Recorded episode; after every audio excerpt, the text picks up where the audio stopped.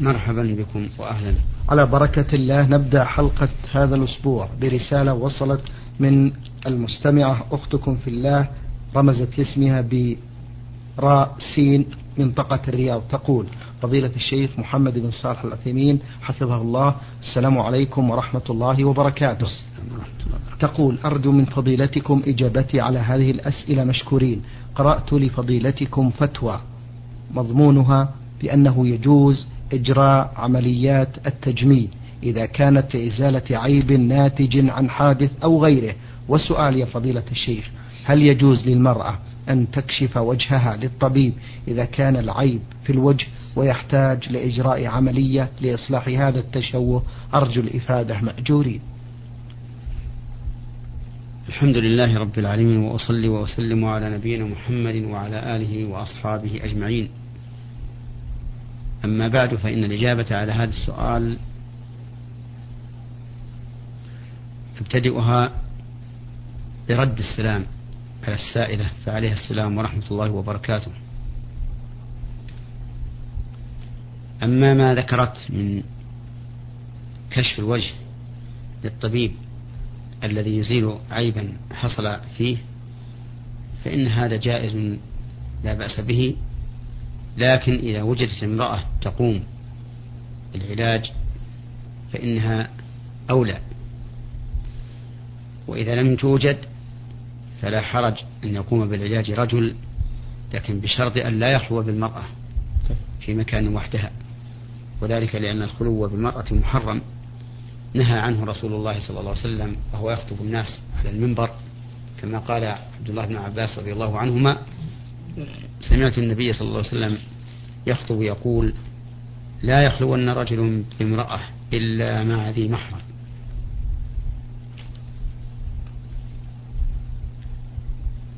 فإذا كانت محتاجة إلى إزالة العيب الذي في وجهها وصار معها محرم يحضر إجراء العملية وتمتنع به الخلوة المحرمة، فإن ذلك جائز لا بأس به، ولكن الأفضل إذا وجد امرأة تقوم مقام الطبيب ألا تذهب إلى الرجل.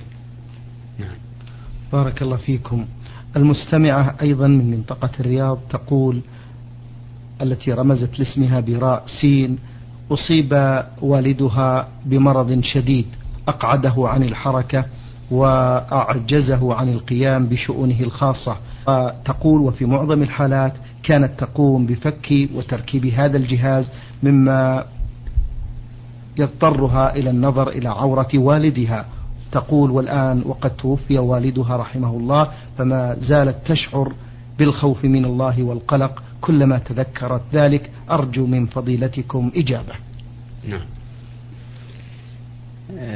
أقول إن الأصل تحريم نظر المرأة إلى عورة الرجل، سواء كان من محارمها أم من غير محارمها، إلا إذا كان زوجا لها، فإن الزوجين يجوز لكل واحد منهما أن ينظر إلى عورة الآخر ويمسها، لقول الله تعالى: والذين هم لفروجهم حافظون إلا على أزواجهم أو ما ملكت أيمانهم فإنهم غير ملومين فمن ابتغى وراء ذلك فأولئك هم العادون.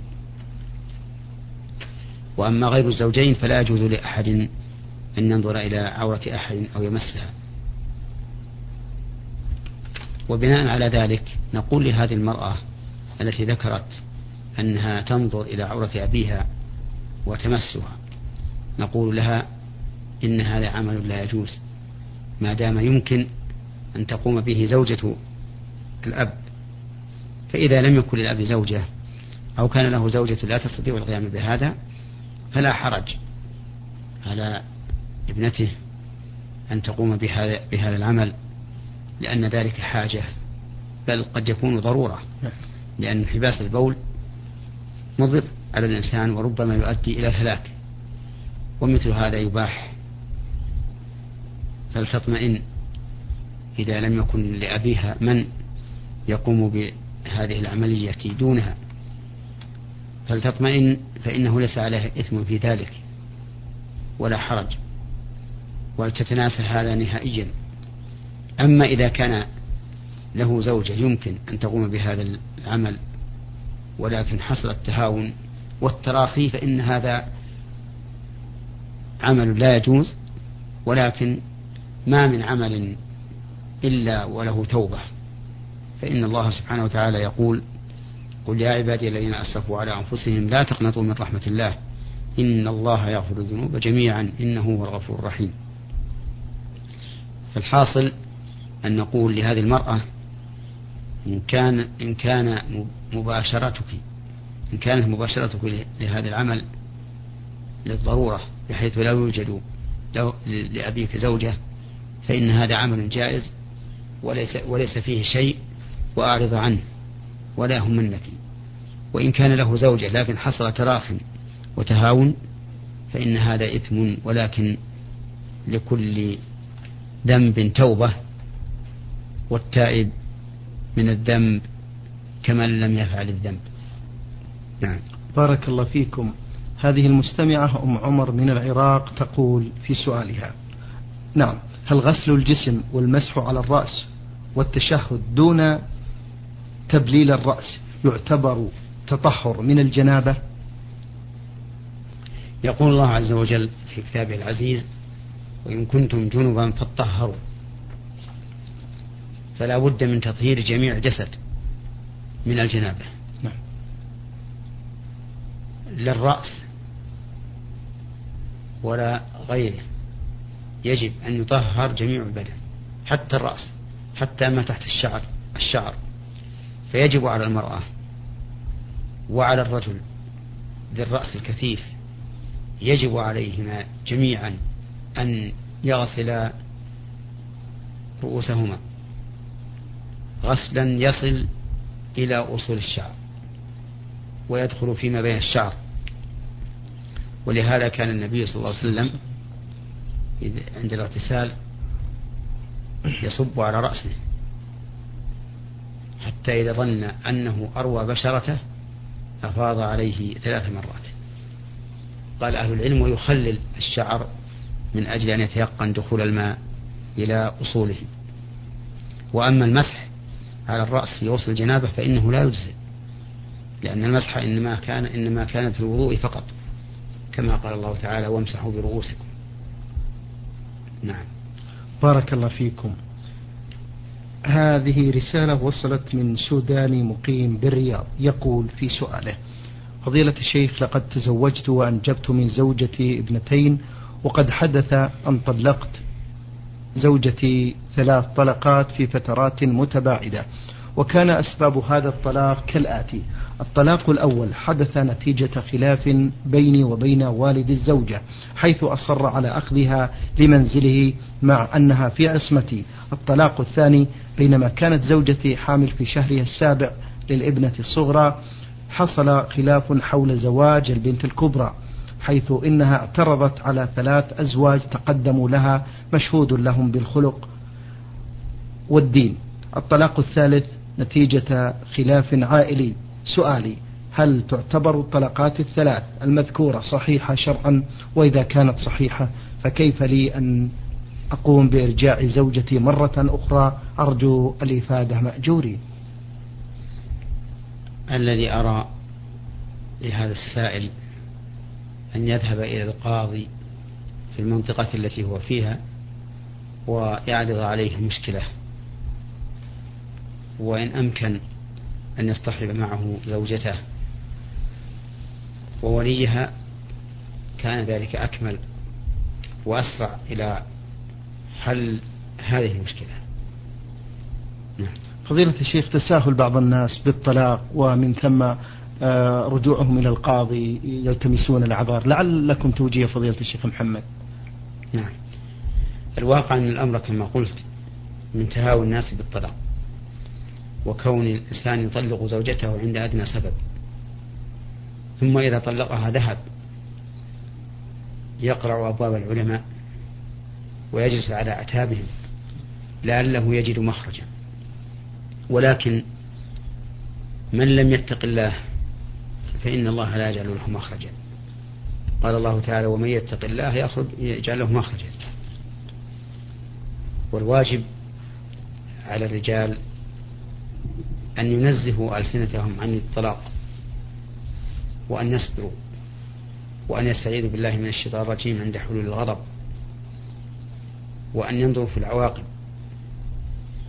وكما أن الناس تهاونوا في مسألة الطلاق تهاونوا كذلك في مسألة اليمين في الطلاق. فصار كثير منهم عند أدنى سبب يقول علي الطلاق لا أفعل كذا، أو علي الطلاق لا أفعلن كذا، أو إن فعلت كذا فزوجتي طالق، أو إن لم تابق حتى تأكل مائدتي فزوجتي طالق، وما أشبه ذلك من تعليق الطلاق بالأشياء التافهة التي ليس الإنسان في حاجة وضرورة إليها. ثم إذا وقعوا في الحنث ذهبوا يطلبون العلماء من كل وجه يسألونهم لعلهم يجدون لهم مخرجا من هذا الضيق. وكل هذا بسبب التهاون بشرائع الله وعدم المبالاة بها. والعجب أن هؤلاء الذين يطلقون بهذه السهولة ربما يكونون لم يحصلوا على هذه الزوجة إلا بعد مشقة عظيمة من من الوصول إليها، إما لإعسارهم بالمهر، وإما لكون الناس يردونهم فلا يزوجونهم، وإما لغير ذلك من الأسباب. ومع هذا تجد من أهون الأشياء عليه أن يقول لها أنت طالق. فنصيحتي لإخواني أن لا يتسرعوا في الطلاق ولا في اليمين بالطلاق، وأن يكون عندهم عزم وقوة تغلب غضبهم، كما قال النبي عليه الصلاة والسلام ليس الشديد بالسرعة إنما الشديد الذي يملك نفسه عند الغضب. بارك الله فيكم. هذا مستمع من بلجرشي رمز لاسمه بغين حاء يقول فضيلة الشيخ هل تعاملي مع عامل استقدمته بمبلغ سبعمائة ريال مثلا وحين وعند وصوله السعودية تعاملت معه بالنسبة بالنسبة علما بأنها أصلح له من راتبه وأكثر، هل هذا جائز أم لا رغم أنني لا أتعب لا أتعب معه في شيء إلا بالكفالة وفي السكن؟ نرجو من إفادة نرجو من فضيلتكم إفادة. الإفادة على هذا السؤال لا تتعلق بهذا البرنامج، وإنما ترجع إلى النظم المرعية لدى الدولة. فيرجع هذا السائل إلى الجهات المختصة فيما يتعلق بالعمال ويسأل، فإذا أذنوا له في أن يعاملهم بالنسبة فلا حرج أن يعاملهم بالنسبة بشرط أن يكون هو المتقبل للعمل القائم بما يتطلبه العمل، ويكون عليه هو شيء وعلى العمال العمل، وتكون نسبة الربح بينهم بينه وبينهم على ما يشترطون. إنما لا بد أن تكون الدولة قد علمت بهذا ووافقت عليه. نعم. بارك الله فيكم. المستمع عبد الرحمن الرومي يقول في هذا السؤال وجدت في الصحيحين لمسلم والبخاري حديثا هذا نصه روي عن النبي صلى الله عليه وسلم أنه قال من زارني ميتا فكأنما زارني حيا، ومن قصدني في مسجدي كنت له شهيدا شفيعا يوم القيامة، ومن زار مكة وقصدني في مسجدي كتبت له حجتان كتبت له حجتان مبرورتان، ومن زار مكة ولم يزرني فقد جفاني. وقد تعلمنا في المدارس بأن زيارة القبور شرك ينافي كمال التوحيد، لذا نرجو الإفادة جزاكم الله خيرا.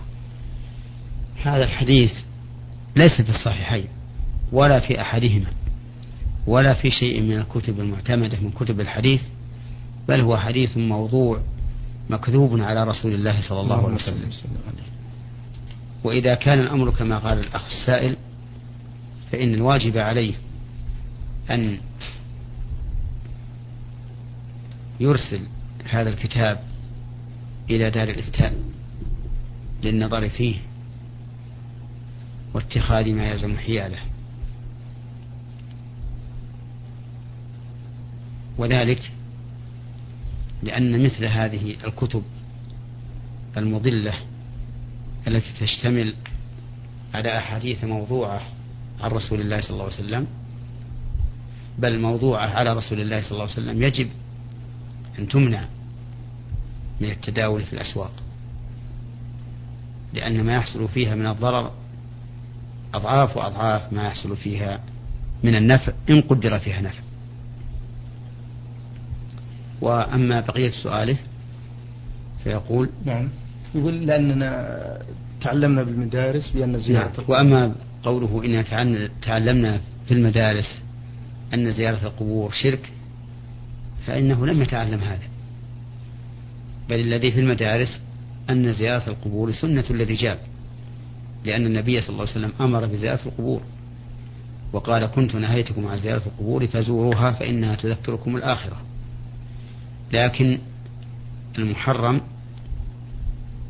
هو أن يشد الإنسان الرحل لزيارة القبور، فإن شد الرحل إلى زيارة القبور فإن شد الرحل لزيارة القبور هو الذي ذكر أهل العلم أنه حرام ولا يجوز. نعم. أيضا يا فضيلة الشيخ، وإذا كان السائل يقصد بزيارة النساء للقبور؟ إذا كان يقصد فلا نعلم عما في قلبه. نعم. لكن إن كان يقصد زيارة النساء فإن زيارة النساء للقبور حرام. نعم. بل هي من كبائر الذنوب، لأن النبي صلى الله عليه وسلم لعن زائرات القبور. لكن لو أن المرأة مرت بالمقبرة نعم. فلا حرج عليها أن تقف وتسلم على أهل القبور لأنها لم تقصد الزيارة. طيب. نعم. بارك الله فيكم. هذه رسالة وصلت من مستمع للبرنامج.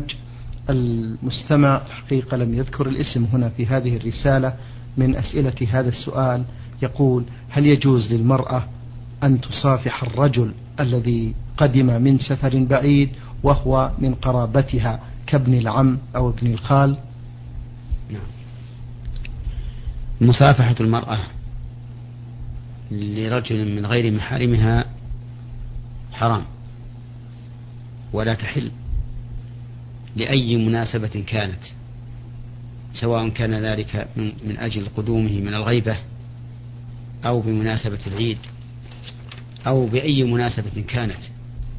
لا يحل للرجل أن يصافح امرأة أجنبية منه، كما دلت على ذلك أحاديث عن رسول الله صلى الله عليه وسلم، ولما في ذلك من الفتنة العظيمة في مصافحة الرجل للمرأة التي ليست من محارمه. وقد كان بعض الناس يتهاون في هذا، فتجده يصافح المرأة التي هي أجنبية منه لأنها ابنة عمه أو ابنة خاله أو ما أشبه ذلك، وهذا حرام عليهم ولا يجوز لهم أن يقوموا بهذا العمل. قد يقولون إن هذا من عاداتنا نعم. وإننا اعتدنا هذا ولا نرى فيه, ولا نرى فيه بأسا، فنقول العمدة لكل مسلم هي الشرع، سواء وافقته العادة أم خالفته، لقول الله تعالى: وما كان لمؤمن إذا ولا مؤمنة إذا قضى الله ورسوله أمرا أن يكون لهم الخيارة من أمرهم ومن يعص الله ورسوله فقد ضل ضلالا مبينا.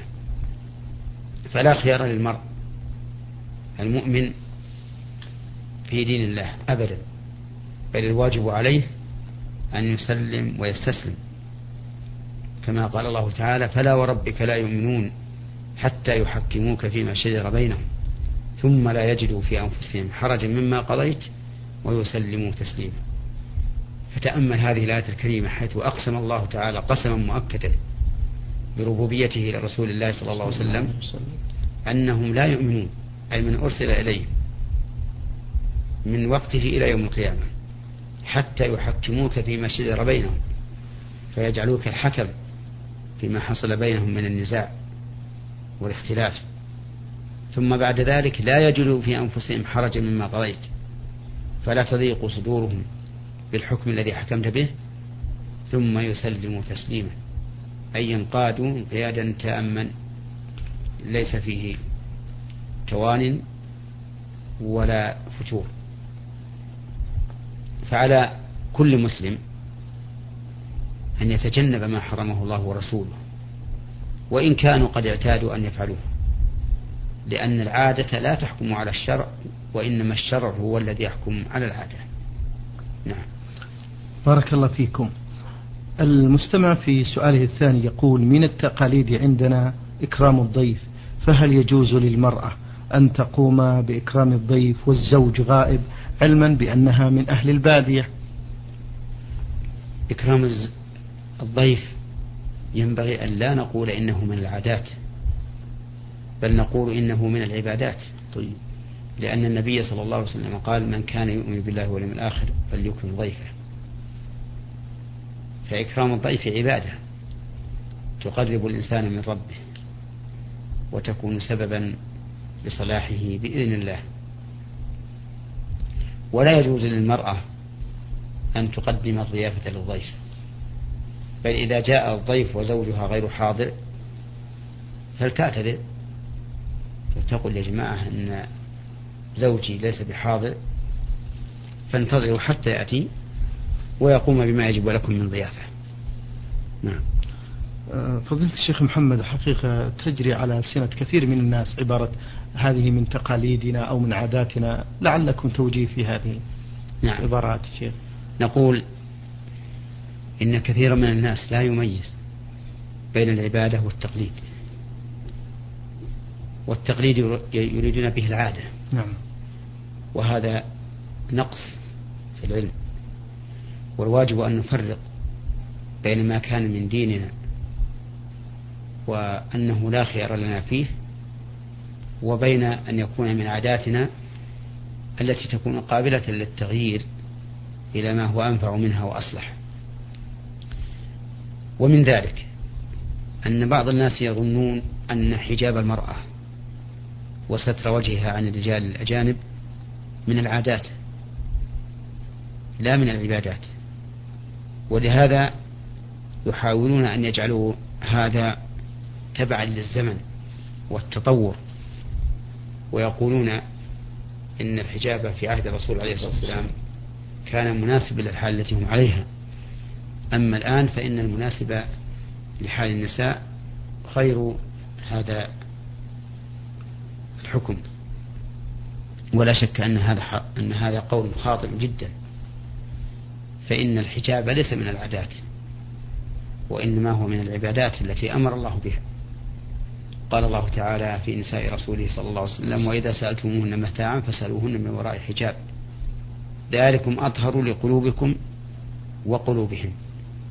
وقال النبي صلى الله عليه وسلم: إنما جعل الاستئذان من أجل النظر لئلا ينظر الإنسان إلى المرأة وهي في بيتها وقد ألغت الباب عليها. فالمهم أن الكتاب والسنة قد دل على أن احتجاب المرأة عن الرجال الأجانب ليس من العادات وإنما هو من العبادات التي يفعلها الإنسان تعبدا لله عز وجل واحتسابا للأجر وبعدا عن الجريمة. نعم. بارك الله فيكم. نعود إلى رسالة من جدة بعث بها مستمع للبرنامج رمز لاسمه بسين عين طاء، يقول: هل تجوز قراءة الفاتحة والإمام يقرأ، مع العلم بأنني بدأت في الصلاة وهو يقرأ، أم أكتفي بدعاء الاستفتاح؟ نعم. إذا دخلت والإمام يقرأ فإنك لا تقرأ الاستفتاح وإنما تشرع في الفاتحة، وذلك لأن الرسول صلى الله عليه وسلم انصرف من صلاة الصبح ذات يوم فقال لأصحابه: لعلكم تقرؤون خلف إمامكم، قالوا: نعم، قال: لا تفعلوا إلا بأم القرآن فإنه لا صلاة لمن لم يقرأ بها. وهذا يدل على أن الإنسان إذا دخل والإمام يقرأ فإنه لا يستفتح بل يتعوذ ويبسمل ويقرأ الفاتحة. نعم لو دخل مع الإمام والإمام يقرأ الفاتحة فإنه يكبر ويبقى منصتا لقراءة الإمام حتى إذا فرغ من الفاتحة استفتح ثم تعوذ وقرأ الفاتحة، وليستمر فيها حتى وإن قرأ الإمام فليستمر فيها حتى يكملها، لعموم قول النبي صلى الله عليه وسلم: لا صلاة لمن لم يقرأ بفاتحة الكتاب. شكر الله لكم يا فضيلة الشيخ على تفضلكم بإجابة السادة المستمعين